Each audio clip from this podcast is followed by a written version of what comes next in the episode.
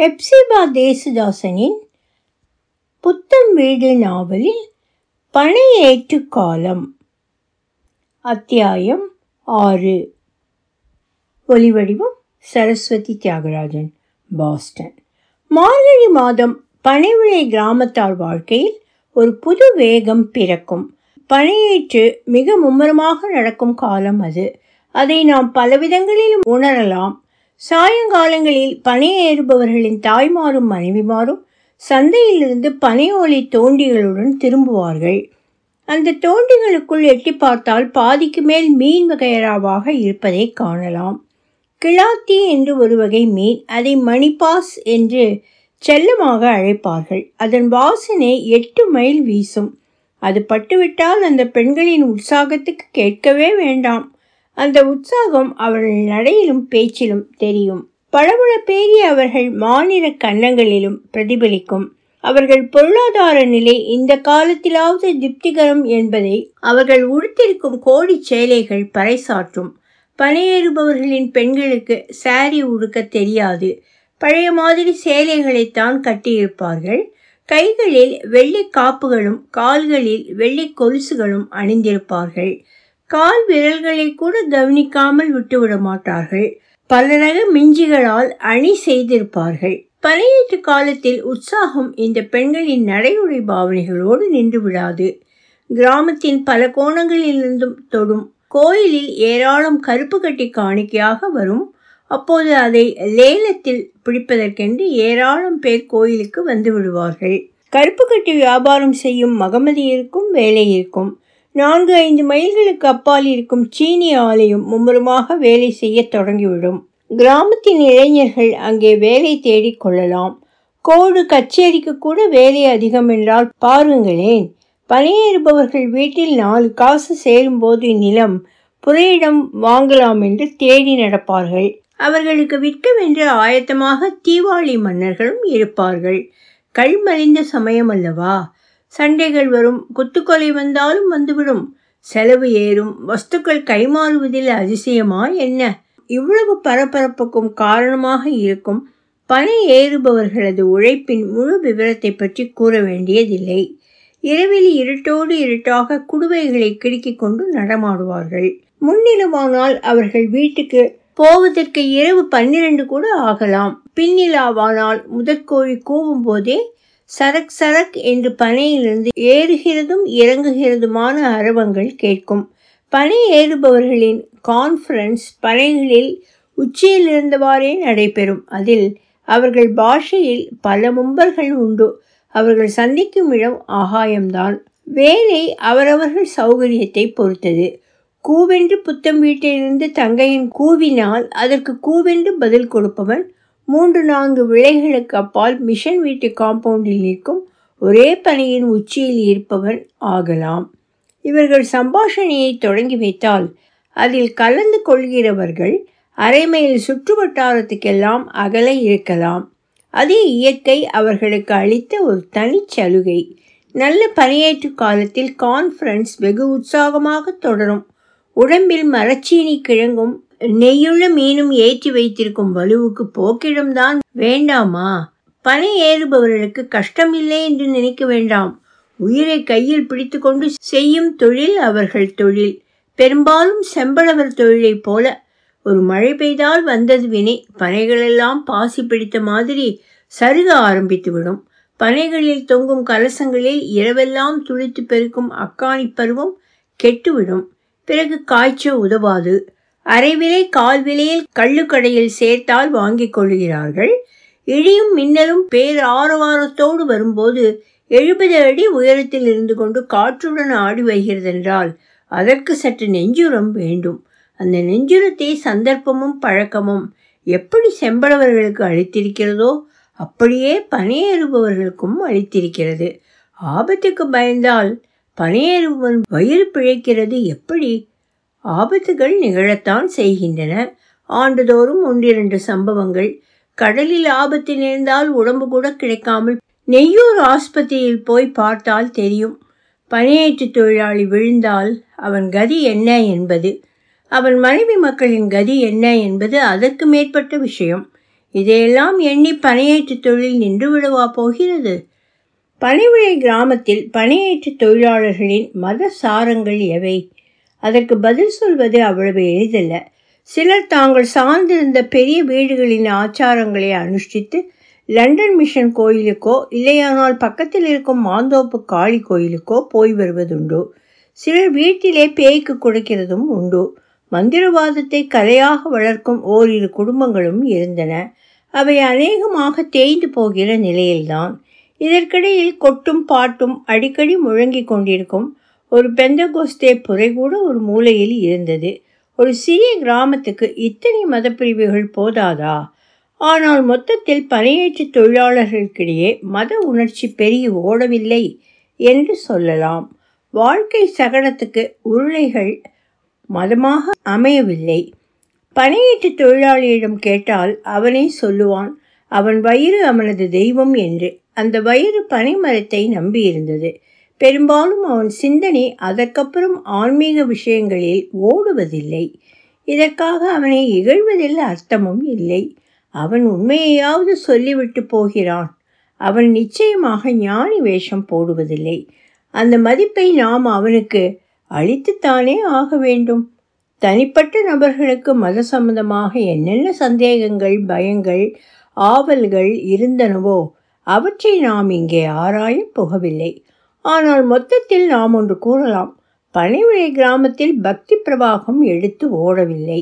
கிறிஸ்தவ ஆலயத்துக்கு போகிறவர்களில் பெரும்பாலானவர்களுக்கு கிறிஸ்துமஸ் கர்த்தர் பிறப்பு பண்டிகை என்றும் துக்க பெரிய வெள்ளிக்கிழமை என்று அவரை சிலுவையில் அறைந்தார்கள் என்றும் தெரியுமே தவிர இயேசுநாதரை பற்றிய மற்ற விவரங்கள் ஒன்றும் தெரியாது.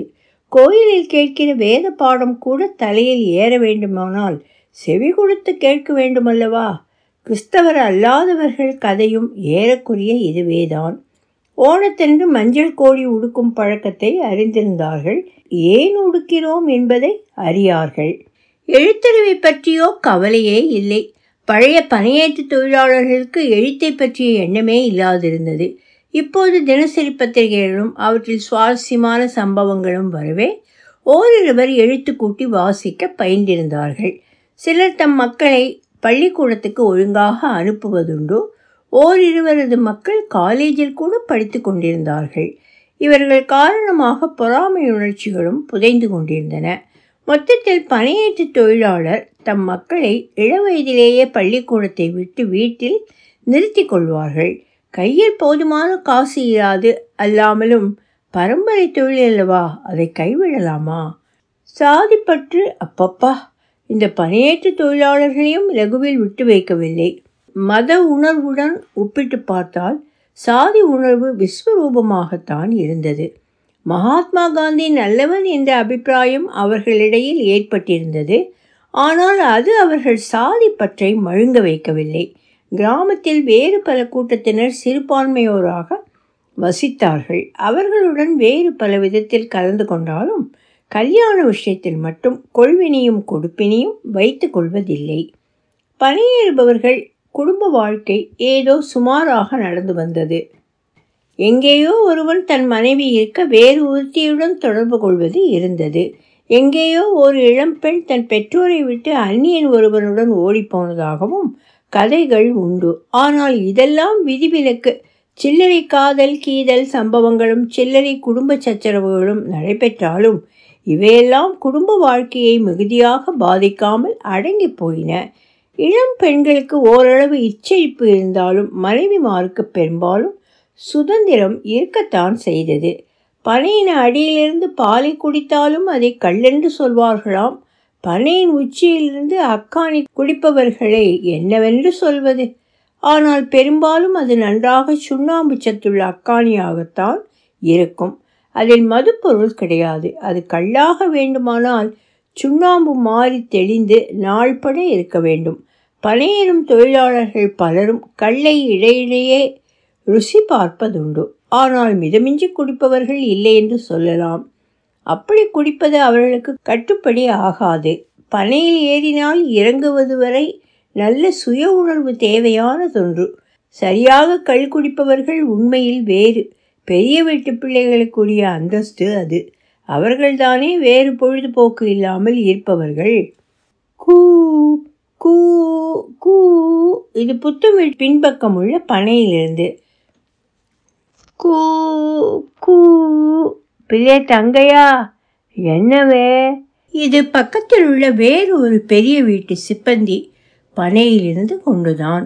இங்கே பூச்சக்காதி தொந்தரவாச்சு, இப்போ ஒன்று தள்ளி போட்டேன். கூ கூ. இது மாந்தோப்பு பனை ஒன்றிலிருந்து. வெட்டினியா ஒரு வெட்டு? பின்ன வச்சு பார்ப்பனா. கூ கூ. இது மிஷின் வீட்டு பனை தான். ஒற்றை பனை கூவுகிறது. பிதே தங்கையோ என்ன மாணிக்கண்ணோ, நீ எப்போ போறியா? ஆறு சொன்னா அதை பற்றி உனக்கு என்னலே? நீ போகிறேன்னு நான் அறிஞ்சேன். நீ போகிற இடத்துல என்ன மூடியோ? அண்ணோ அவ்விடத்துல பூச்சக்காளி கீச்சக்காளி ஒன்றும் காணாது. இது சாமி கண்ணின ஹாஸ்யமும் ரசனையும். ஏம்பில ஒழுங்காக இருந்தால் இருக்கிற இடத்துல பிழைச்சி போகலாம் இல்லையா? எவ்விடத்துல போனால் பிழைப்ப? இது அண்ணனின் தத்துவ ஆராய்ச்சியாக இருந்தாலும் அதன் அடியில் ஓடுகிற எண்ணம் இதுதான். பெரிய இடத்து சமாச்சாரம் தங்கையனுக்கு மாறி பேச வாயேது. அவனுக்கு தெரியும் பனை உச்சியிலிருந்து எந்த விஷயத்தையும் ஆராயலாம். ஆனால் பனையின் அடியிலேயே வீடு கட்டி வாழும் பெரிய வீட்டு பிள்ளைகள் வழிக்கு மட்டும் போகக்கூடாது. அது அவர்கள் பிழைப்பில் மண்ணை அள்ளி போட்டுவிடும். தங்கையன் சரசரவென்று பனையிலிருந்து இறங்கி கொண்டிருந்தான். அவனது இரண்டு கால்களையும் ஒன்றாக பிணைத்து கொண்டிருந்த பனை நார்த்தலை பனையுடன் உரசுவதால் உண்டாகும் சரசரப்பு அது. வேகமாக இறங்கி இடுப்பில் முதுகுப்புறம் கட்டியிருக்கும் குடுவையிலிருந்து அக்காணியை கீழே ஆயத்தமாக வைத்திருந்த குடத்தில் ஊற்றினான். அவள் மனைவி பொன்னம்மாள் மௌனமாக நின்று கொண்டிருந்தாள். அவள் மூக்கை சிந்தி கொண்டிருந்த விதத்தை பார்த்தால் அவள் அழுதிருக்க வேண்டும் என்று தோன்றுகிறது. அவளது மாமியார் கிழவியும் லிசியின் அருமை பேத்தி மௌனமாகவே அந்த பக்கத்தில் குனிந்து நின்று தேய்ந்து குற்றியாக போன ஒரு விளக்கு மாற்றால் சருகுகளை அரித்து கொண்டிருந்தாள். சருகுகள் மட்டும் சலசலத்தன. ஏற்கனவே கூனியிருந்த அவளது முதுகு இப்போது 90 டிகிரி வளைந்திருந்தது. தங்கையின் குடுவையை கிடுகிடுத்து கொண்டே அடுத்த விலைக்கு பனையேறப் போனான். பொன்னம்மாளும் குளத்தை தூக்கி கொண்டு அழுத கண்ணும் சிந்திய மூக்குமாய் போய்விட்டாள். சருகுகள் மட்டும் விளக்கு மாற்றுக்கடியில் சலசலத்து கொண்டே இருந்தன. ஏன் பேத்தி? இது லிசி. எங்கோ இலைமரவில் நின்றவள் கிழவியை அணுகினாள். இதெல்லாம் என்ன? ஆ, நீதானாம் அவளே. நீ எவ்வளத்துல நின்னே? இந்த பாவி பைய சொன்னதை கேட்டியா? சவத்துக்கிட்டே நான் எத்தனை தவணை சொல்லியாச்சு, படி அளக்கியவங்கிட்ட எதிர்த்து பேயாதடா பேயாதடான்னு. கையில் 2 பிஞ்சுகளாச்சு, வவுத்தில் 1. இனிமே எவ்வளத்துக்கு போக போகிறோம் என்னையும் இழுத்துக்கிட்டு? நான் என்ன குமரியா மயில் கணக்காக நடக்க? ஏன் பேத்தி நீங்களும் போகணுமா? ஏன் எங்கள் கூட இருந்துட்டு போகப்படாதா? கிழவியின் கண்கள் பணித்தன. கண்ணு நீ விழிச்சியே, நீ மவராசியாயிரு. ஆனால் தங்கம் நான் 2 வருஷத்தில் 7 கட்டு போயிடுவேன். அப்போ எனக்கு வேலை செய்ய முடியுமா?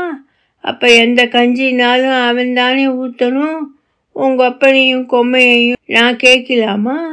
நீ போயிடுவோம் மவராசியா. என்ன அணக்கியது யாரு? லிசிக்கு தெரியும் கிழவி போயிடுவே என்று சொன்னதன் அர்த்தம் இன்னதென்று. ஆகவே மேலே அவள் கேள்வியை தொடரவில்லை. அவளது வாழ்வு என்னவோ இதுவரையிலும் மலர்படுக்கையாக ஒன்றும் அமையவில்லை. ஆனால் அவளது இளம் உள்ளம் இந்த ஏழை கிழவியின் துயரத்தை கண்டு வாடிற்று. வீட்டில் போய் அவள் சமாச்சாரத்தை அறிந்து கொண்டாள். கண்ணப்பச்சி நல்லவர்தான் அவளுக்கு, ஆனால் முன்கோபக்காரர். அதிலும் வயோதிகத்தின் தனிமை அவரை வாட்டி எடுத்தது. லிசி தான் அவருக்கு துணை. ஆனால் லிசியிடம் வெகு சில விஷயங்களைத்தானே பேச முடியும். பேசுவதற்கு யாராவது அகப்பட்டால் விடமாட்டாள். பனையேறுபவராய் இருந்தாலும் அந்த வழியே வந்தால் வெறும் வாயை மெல்லுபவனுக்கு அவள் கிடைத்த மாதிரிதான். அவரிடம் எதை பற்றி பேச வேண்டும் என்பதில்லை. அக்காணி கலசங்களின் விலை, விறகு கிடைப்பதில் உள்ள கஷ்டம், தும்பெடுப்பதற்கு அறுக்கும் பற்றைகளின் தராதரம், இவற்றை பற்றி 2 வாக்கு அவரை கலந்து பேசிவிட்டு போவது அவருக்கு வெகு ஆறுதலாய் இருக்கும். ஆனால் அந்த இதமெல்லாம் தங்கையினை போன்ற இளைஞர்களுக்கு எங்கே தெரிய போகிறது? இளமை துடுக்கோடு அவனுக்கு இயல்பாகவே ஒரு அலட்சிய சுபாவம் அமைந்திருந்தது. உடலில் உரம் இருப்பது வரை பிறரை எதற்கு மதிக்க வேண்டும் என்று எண்ணுகிற கட்சியைச் சேர்ந்தவன் அவன். கிழவர் அவனை விரும்பாததில் வியப்பொன்றும் இல்லை. ஒரு சில்லறை பணங்கிழங்கு விவகாரத்தில் இருவரும் மோத வேண்டி வந்தது. அது கிழவர் மனத்தை உழையச் செய்தது. ஒரு நாள் தங்கையினை அழைத்து 1 மாத நோட்டீஸ் கொடுத்து விட்டார். அது கிழவரின் சிறுமையை தான் வெளிப்படுத்திட்டு. லிசி அப்போது பின்கட்டில் இருந்தபடியால் அதை அறியவில்லை. அறிந்திருந்தால் பேத்தியை எண்ணி ஒரு வாக்கு சிபாரிசு செய்திருப்பாள். இப்போது வெள்ளம் தலைக்கு மேல் போய்விட்டது. தங்கையின் போவதோடு அவனது தூர உறவிலேயே அன்பையன் என்பவன் புதிதாக பணியேறுவதற்கும் ஏற்பாடு ஆகிவிட்டது. தங்கையனும் அன்பையனும் லிசிக்கு ஒன்றுதான். ஆனால் பேத்தி போவதில் லிசிக்கு மட்டுமல்ல, வீட்டிலுள்ள மற்ற பெண்களுக்கும் பெரிய மனக்குறை. இனிமேல் யார் சந்தைக்கு போய் வருவது? யார் ஊர்கிணற்றுக்கு போய் தண்ணீர் மூழ்வது? யார் ஊர்கதைகளை வீட்டுக்கு கொண்டு வருவது? இது போன்ற பிரச்சனைகள். லிசிக்கு வேறு ஒரு பிரச்சனை, பேத்தி போவது மன கஷ்டம். யாரிடமும் சொல்லவும் கூடாத மன கஷ்டம் அது. யார் அதை புரிந்து கொள்ளப் போகிறார்கள்? அம்மைக்கா அப்பனுக்கா கண்ணப்பச்சிக்கா புரிய போகிறது? கேவலம் ஒரு கிழவி. இந்த லில்லி கூட சிரிக்கப் போகிறாள். அவர்களிடம் சொல்வதும் இந்த மைனாவிடம் சொல்வதும் ஒன்றுதான். பழகின ஊரை விட்டு தங்கையன் புறப்படும் நாள் வந்தது. புத்தம் வீட்டுக்காரர்களிடம் சொல்லி கொள்ளும்படி கிழவிதான் வந்தாள். அவள் மகன் அந்த திக்கையே எட்டி பார்க்கவில்லை. அம்மா, பொண்ணு மகளே, உன் கல்யாணத்தை கண்ணால் பார்க்க போறேன்னு நினைச்சனே, இப்படி அந்த பாவி மவன் செய்துட்டானே. அவன் அந்த மூப்புக்கு மாத்திரமா துறவன் செய்தான், எனக்கு இப்படி இல்லையா செய்துட்டான் என்று மகனை வைத்து கொண்டே அங்கலாய்த்தாள். அதுக்கென்ன, ஒரு கல்யாண கார்டு அனுப்பினா போச்சு. இப்படி சொன்னவள் சித்தி. ரிஷியின் பதிலை யாரும் எதிர்பார்க்கவில்லை. ஆகையால் அதற்கு இடமில்லாதிருந்தது. ஆனால் லில்லி கழுக்கென்று சிரித்து கொண்டு, ஏன் பேத்தி, காடு அனுப்பினா கம்பை ஊனி ஊனி வந்துடுவியடா? அக்காவுக்கு என்னைக்கு கல்யாணம், அதுவரை இருக்க போறியடா என்று கேட்டாள். அவள் தாய் அவளை சும்மா இருக்குட்டி என்று அடக்கினாள். கிழவியானால் விடவில்லை. வருவேன் வருவேன், அதுக்கு முந்தியா சாவ போகிறேன், எழுத்து அனுப்பம்மா, கட்டாயம் அனுப்பு என்று லிசியின் தாயிடம் சொன்னாள். அவள் பேச்சுக்காக ஆவட்டும், இப்போ அதுக்கு என்ன, அதுக்கு நாள் இல்லையா இருக்கு என்றாள். பெரியவரிடம் விடைபெற்று கொள்ளும் கட்டம் வந்தது. கிழவி இரு கையையும் கூப்பி விழுந்து கும்பிட்டாள். அவர் லிசியின் முகத்தை பார்த்து கொட்டினார். அப்படியே அடிச்சு கூட்டு வழியாகத்தான் கிழவி இறங்கி போனாள். போகும்போது கண்ணீர் பொல பொலவென்று உதிர்ந்தது. லிசிக்கு கண்ணீர் வரவில்லை. ஆனால் நெஞ்சு டக் டக் என்று அடித்து கொண்டது. கண் மறையும் வரை வாசலில் பார்த்து கொண்டு நின்றாள். உலக வாழ்க்கை இதுவா என்று மனதிற்குள் கேட்டுக்கொண்டாள். அன்பையன் மறுநாள் வந்தான். வழக்கம் போல சரக் சரக் ஓசை பனைகளிலிருந்து கேட்கத் தொடங்கிவிட்டது. பாவம் மரியாதைக்காரர் என்று கண்ணப்பச்சி சர்டிபிகேட் கொடுத்தார்.